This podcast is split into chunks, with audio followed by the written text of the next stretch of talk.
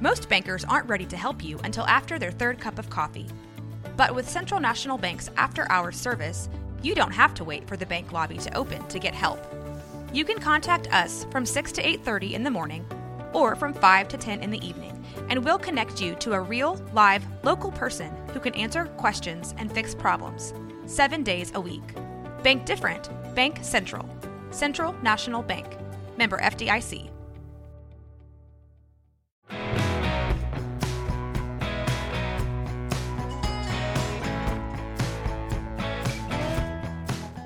Today is Monday, October 30th. Welcome to the weekly update from Mosaic, the stories of real estate. Happy Halloween, and we've got a great update for you today. Uh, excited about these episodes. Just kind of a recap, since this is the first weekly update that we're doing of, of how uh, my podcast is coming out. So every Monday or Tuesday, uh, we'll get a, a, weekly update, and there'll be two parts to it. The, the first will be some kind of idea or maybe morsel or or something new and exciting that's going on in the mortgage world. And the second part will be a, a, great update from MBS Highway called Road Signs. It's a weekly market update newsletter that I get from MBS Highway. MBS Highway is a, a subscription service that people like me in the mortgage world subscribe to. And I would really recommend, if you don't know who uh, MBS Highway is or Barry Habib, just Google them and look them up and you'll understand um, kind of the credibility they bring to the marketplace. MBS stands for mortgage backed securities. And so, mortgage backed securities are what determine mortgage interest rates. So, um, it, it's a really good news source. Um, so that that'll be coming out, like I said, every Monday, Tuesday, and the the MBS Highway newsletter that I'll be using to give you the market information. You can also get that in written format on my website, efficientlending.net. Just go to the Learning Center tab. You'll see the MBS Highway drop down and fill out the form, and you'll then be on the email distribution list for that as well. So let's just jump into it and and kind of the the first kind of update or mortgage uh, news or information or morsel of information that I want to go about is just a real brief discussion on why I named my company Efficient Lending. And really, efficient lending was named kind of as a reaction to what really has come out in the last few years about mortgages. The best way to get a mortgage is use your phone and do it as fast as you possibly can. And I just don't love that that's the way my industry operates and advertises. And primarily, what people don't realize is mortgages are really subtle, they're nuanced, and they can be, depending on what you're trying to do, pretty complex. So, the goal of my company and really how I work is to be efficient. And efficiency is really being timely and accurate in making sure that whatever products we use are best designed for each individual borrower or borrower's financial situation. And sometimes being efficient means we have to go very, very fast to be competitive.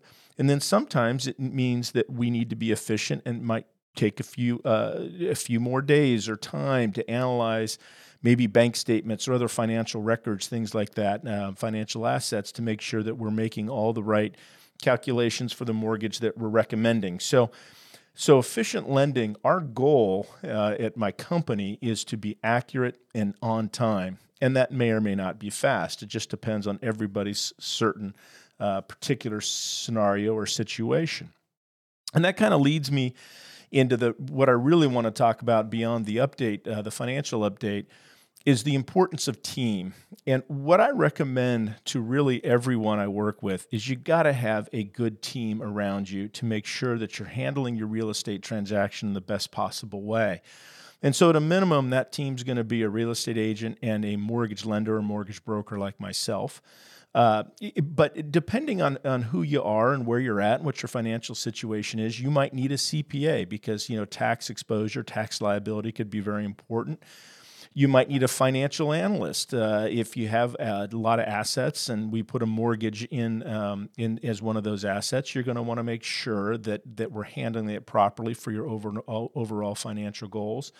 You certainly might want a home property inspector. Um, if you know you're an investor, you're buying a primary residence, a second home. You you want to make sure the condition of your property is is done right. And then, you know, additionally, you might want a title rep. Uh, you, you know, title is an incredibly important part of every real estate transaction.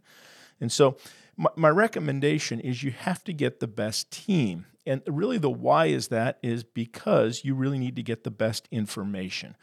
And I, I think I'm going to actually try this, but my guess is if you ask any one of those team members that I just mentioned, you know, where are you getting your information? How are you advising your clients?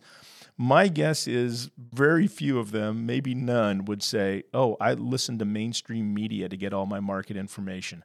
We just don't do that. And why is it? Because the mainstream media information is just candidly not very good. I use MBS Highway, but you know what? I'll talk to title reps, I'll talk to real estate agents all the time. And I ask them, hey, what are you seeing in the market? What are your data analytics? Because each of us in our own sphere of, of knowledge and where we work, there are great subscription services. There are wonderful, uh, you know, companies that are providing accurate, timely, real market information. And the goal of each one of these companies that's providing information to us isn't to sell mainstream media advertising. That information has to be accurate because we're advising clients on it. And so if, if they're giving us bad information, we give our clients bad data, and then these companies would go out of business. So get good information from your team and and use that to make the decisions of what you do uh, in your real estate whether you're buying a primary residence second home or investing property. All right that's kind of my my nugget my morsel of information today. I'm going to run run into the update. Now like i said this is mbs highway. This is a, a weekly update called road signs. You can also get it in printed, printed format. Just go onto my website efficientlending.net and go into the learning center you'll see mbs highway fill out the form and i'll send this to you via email every week. Let's just jump into a few headlines. This is what happened last week and what, what we can look forward to this week. Uh, inflation is inching lower.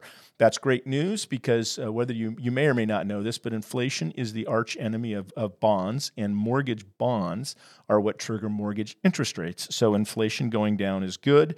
Um, the the PCE that's called personal um, consumption expenditures that rose a little bit, just four tenths of a percent. However, it's flat year over year. But the big number is that the PCE, the core PCE number, that's the Fed's favorite for measuring inflation because it strips out food and energy prices.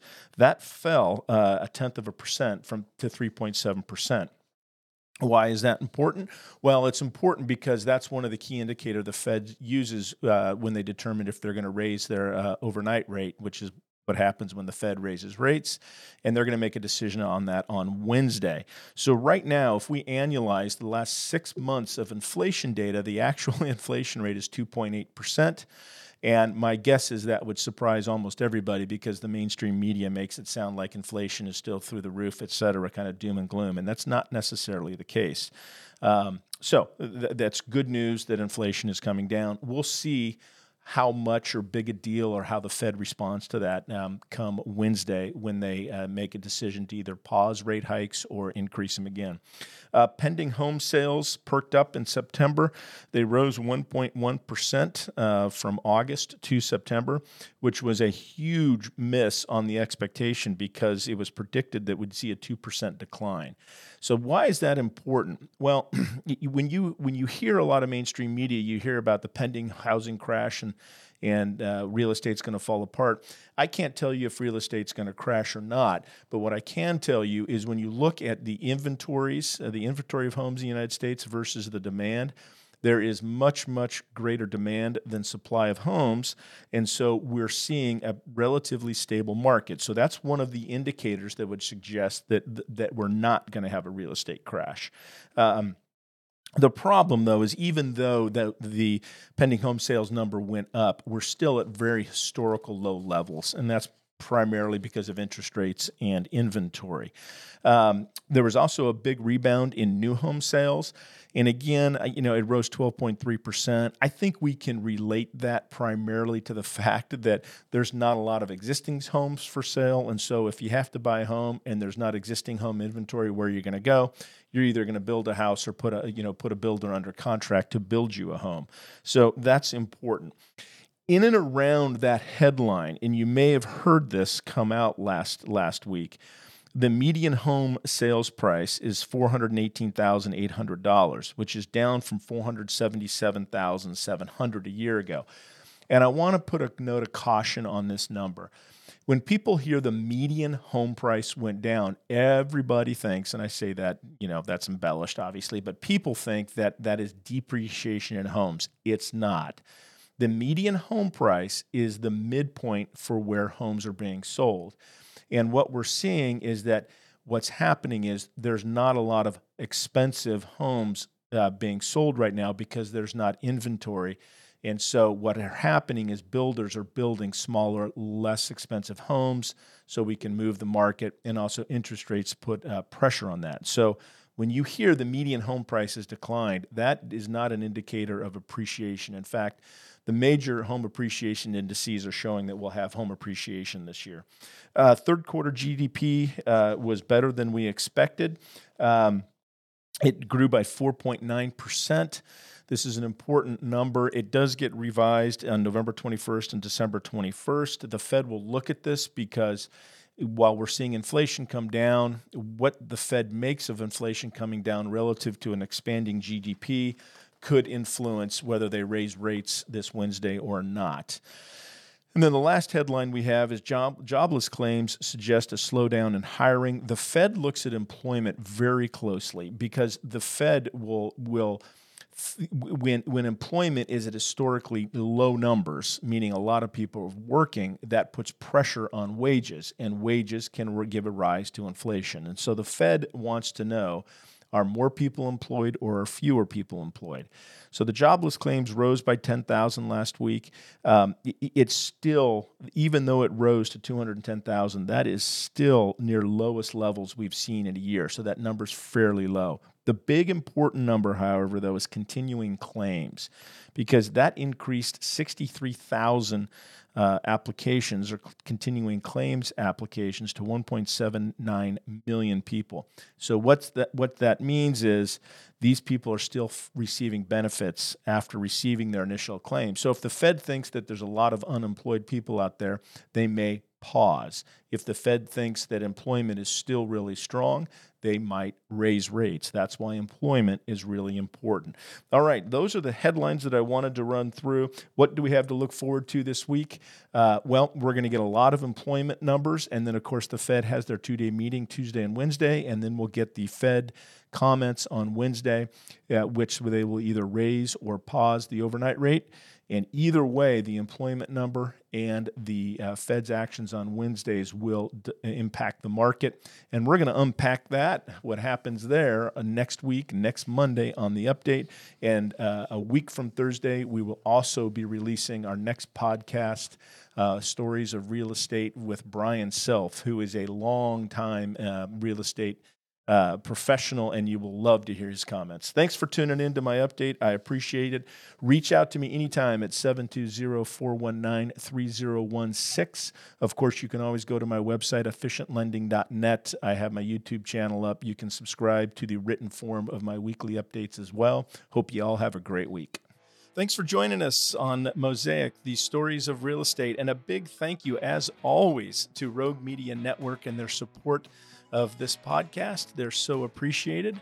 My name is Mike Nelson. I'm the CEO of Efficient Lending Incorporated, a mortgage company located in Colorado, Texas, and Florida. You can reach us at YouTube at Efficient Lending or on Facebook at Efficient Lending. And of course, I always love a phone call at 720 419 3016. Email works as well at mike at efficientlending.net. Efficient Lending Incorporated, NMLS 1876539. And my individual NMLS number is 1314188. As always, thanks for listening to Mosaic, the stories of real estate, and we look forward to connecting with you again on a future episode.